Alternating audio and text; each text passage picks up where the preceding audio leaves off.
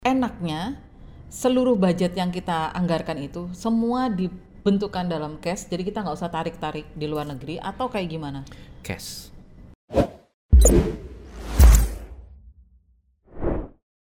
Cari motor, jangan cari mobil. Hmm, Kenapa cari motor tuh lebih gampang masuk-masuk, bener. mobil lebih susah Benar, kayak benar, seperti benar. begitu. Tapi kalau untuk transportasi di destinasi ya gitu. Kalau untuk di mungkin kota-kota besar di Indonesia gampang lah pakai online-online itu itu udah jadi Ya, salah masih ada. satu solusi ya kan.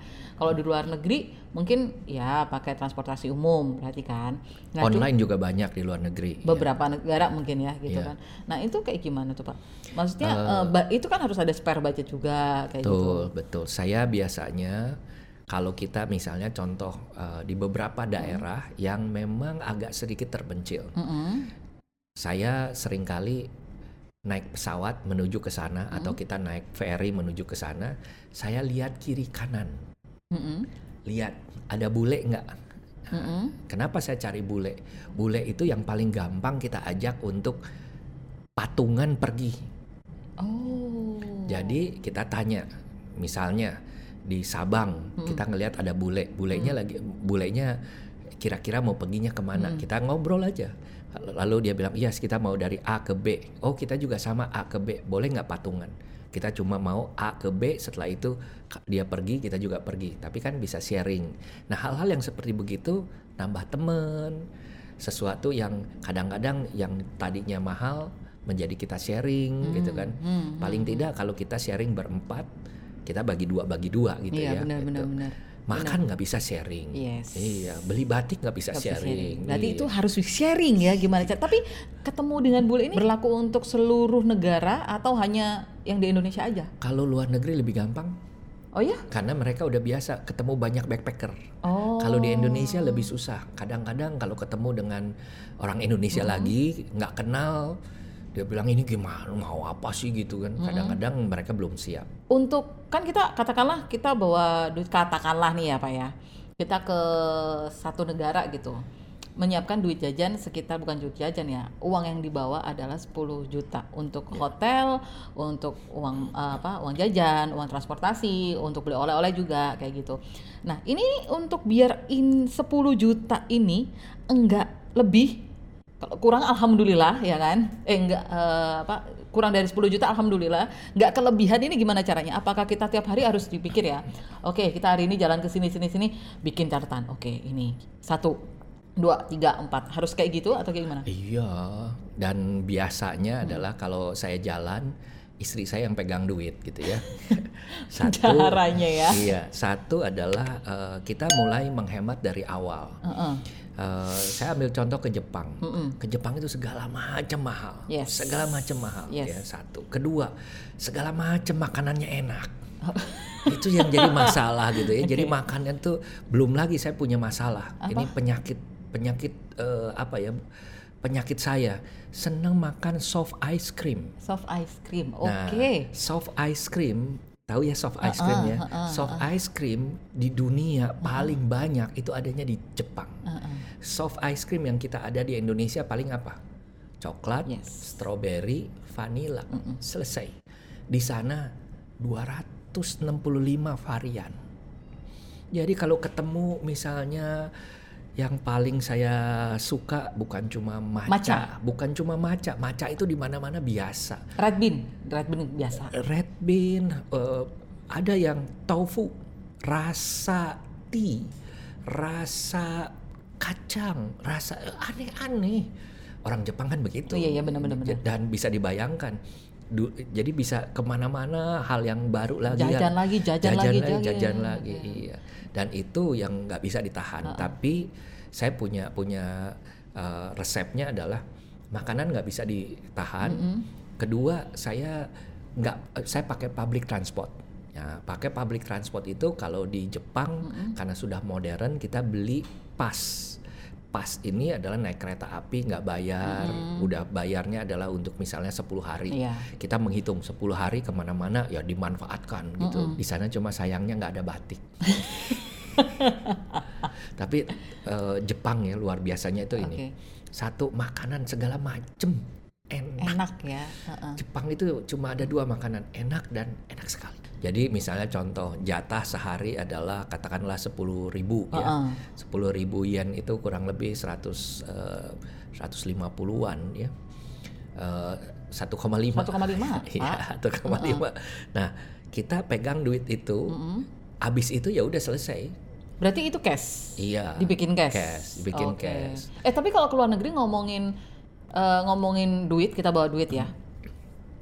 Enaknya seluruh budget yang kita anggarkan itu semua dibentukkan dalam cash, jadi kita nggak usah tarik-tarik di luar negeri atau kayak gimana? cash. Jadi misalnya ke Jepang sudah dalam yen dari sini. Jadi kita tidak perlu lagi dari rupiah ke US dollar, US dollar ke yen. Nggak perlu lagi seperti itu. Kedua adalah kalau kita pakai kartu kredit, kartu kredit itu kan dalam yen. Iya. Konversinya kebanyakan ke rupiah itu adalah sangat jelek kursnya. Oh, Jadi kita rugi. Jadi lebih baik bawa cash aja cash ya. aja. Iya. Tapi kalau untuk kayak begitu, budgeting seperti itu kan kita harus ada spare gitu kan. Iya. Spare-nya biasanya berapa persen sih Pak dari total semuanya biasanya? Kalau kalau berdasarkan pengalaman karena Hmm. udah jalan segala macam udah tahu sebenarnya kita udah bisa tahu kita itu nafsunya apa sih Mm-mm. nafsu makan Hmm. nafsu souvenir pada waktu saya dulu pertama kali ke luar negeri ya sou- souvenir Hmm. jadi di, berlemari-lemari adalah souvenir ke mana aja gitu kan ya sekarang udah nggak nafsu lagi ke situ. Hmm. nafsunya buat makan Haruskah- spare-nya sebenarnya tadi setelah kita tahu persis Heeh. kita udah tahu rata-rata per hari itu misalnya kita seri- 100 US dollar berdua 50 50 apa 30 30 di negara tertentu eh, 30 itu udah udah banyak sekali gitu ya tapi di negara tertentu 100 itu sedikit Oh. jadi kita sudah tahu berdasarkan sana spare-nya hampir jarang saya pakai spare Tapi yang harus disiapkan? harus disiapkan kali berapa. Jadi misalnya contoh, kalau kita ke Singapura, kita bicara 30 yu- 30 Singapura dolar per orang per hari itu cukup. Tapi kalau kita bicara ke Jepang tadi 10.000 per hari per orang. Kan itu beda. Iya, betul. Iya, itu aja. Seperti kayak begitu patokannya. Oh, oke, oke, oke. Udah nggak perlu lagi spare, kecuali kan kita udah tahu kita sukanya apa. Kecuali kita belum tahu ah, spare-nya banyakan dikit. Oke. Yang Yang benar. 10 10 10 persen, 15 persen Oh, mungkin. eh, Kalau yang belum tahu? berdasarkan pengalaman-pengalaman orang yang jalan ke luar negeri pertama kali, spare-nya bisa 300-400 persen. Karena dia nggak tahu mau ngapain gitu Iya, kan. iya, benar, benar, Yang benar. kedua adalah saya selalu mengatakan begini, kalau spare itu bukan bukan bukan untuk untuk ini kan buat emergency sebenarnya. Nah, spare itu lebih baik adalah dalam bentuk kartu kredit. Kartu kredit aja pakai spare-nya. Oh, tapi nanti langsung dilunasin ya. Cicilan. Oke, oke. Kita ngomongin sekarang masalah paspor, ya Hmm. kan Pak?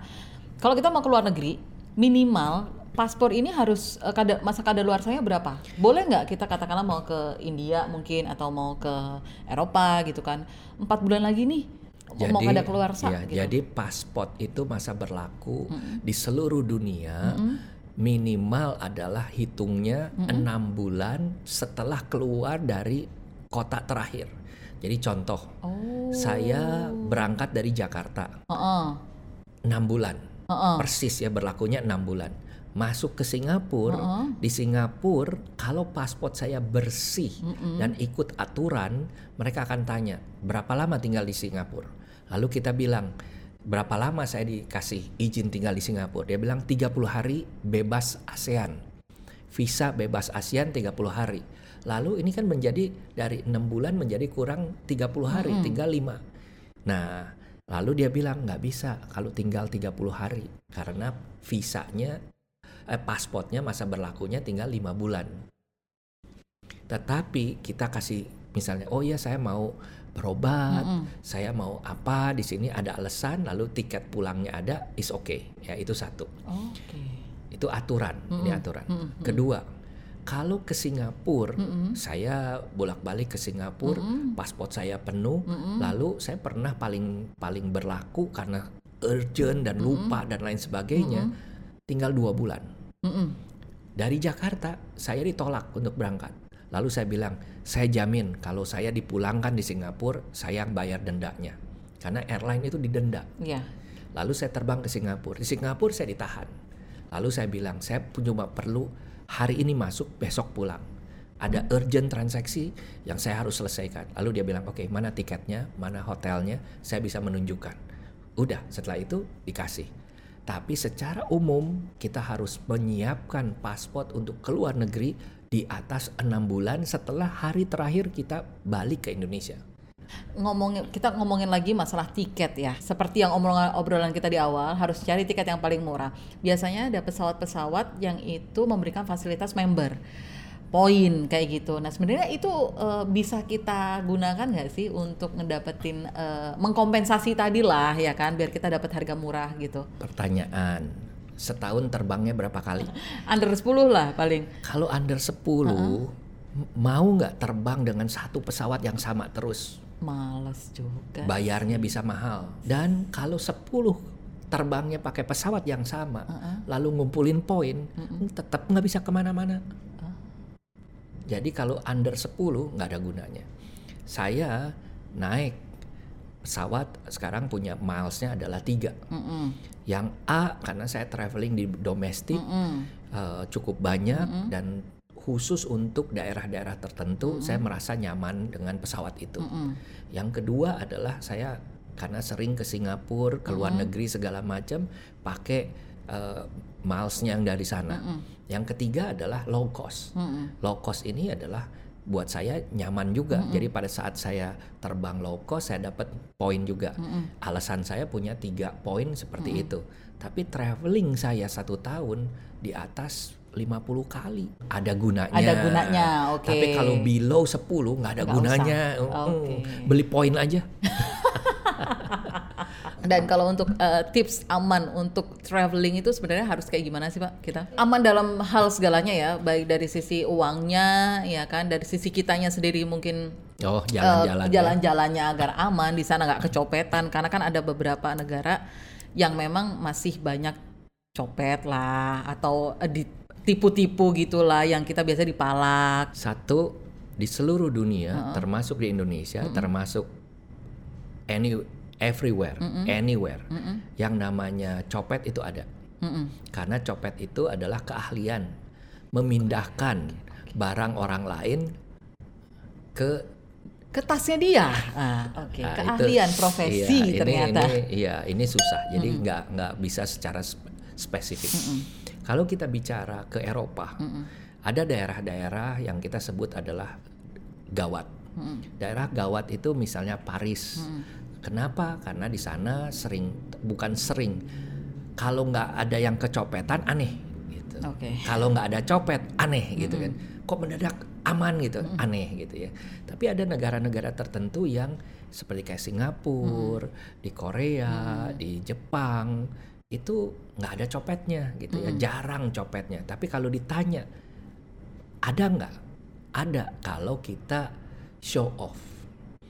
Orang Indonesia di seluruh dunia sekarang yang jadi target paling mudah untuk copet itu adalah orang Indonesia, Kenapa? orang Jepang dan orang Cina. Kenapa? Satu, mereka keluarkan uangnya itu adalah cash, bawa ke mana-mana itu cash, gitu ya Makanya tadi kalau ditanya kenapa iya. kita, kenapa saya menganjurkan bawa cash? Uh -uh. Karena kalau kita pakai kartu kredit exchange rate-nya jelek. Yes. Nah, tapi saya menganjurkan tiap hari bawanya adalah sesuai dengan kebutuhan aja, sisanya disimpan. Makanya saya nggak punya dompet. Okay. punya pengalaman jelek dicopet, jadi setelah itu trauma nggak usah punya dompet. Yang kedua adalah uh, jangan sendirian ke daerah-daerah uh -uh. tertentu -uh. gitu ya, is okay. -uh Tentunya misalnya daerah tertentu, daerah tertentu mm -hmm. di Singapura ada daerah sangat aman, ya. tetapi daerah tertentu di Singapura pun sangat tidak aman. Ya mm. jangan jalan sendirian ke situ gitu. Berarti harus mengenali ya, harus yes. cari tahu dulu yes. itu lokasinya kayak Dan itu gimana. gampang, itu gampang sekali. Internet udah ada Internet udah ada. Ya. Bawa internet lebih penting daripada segala-galanya.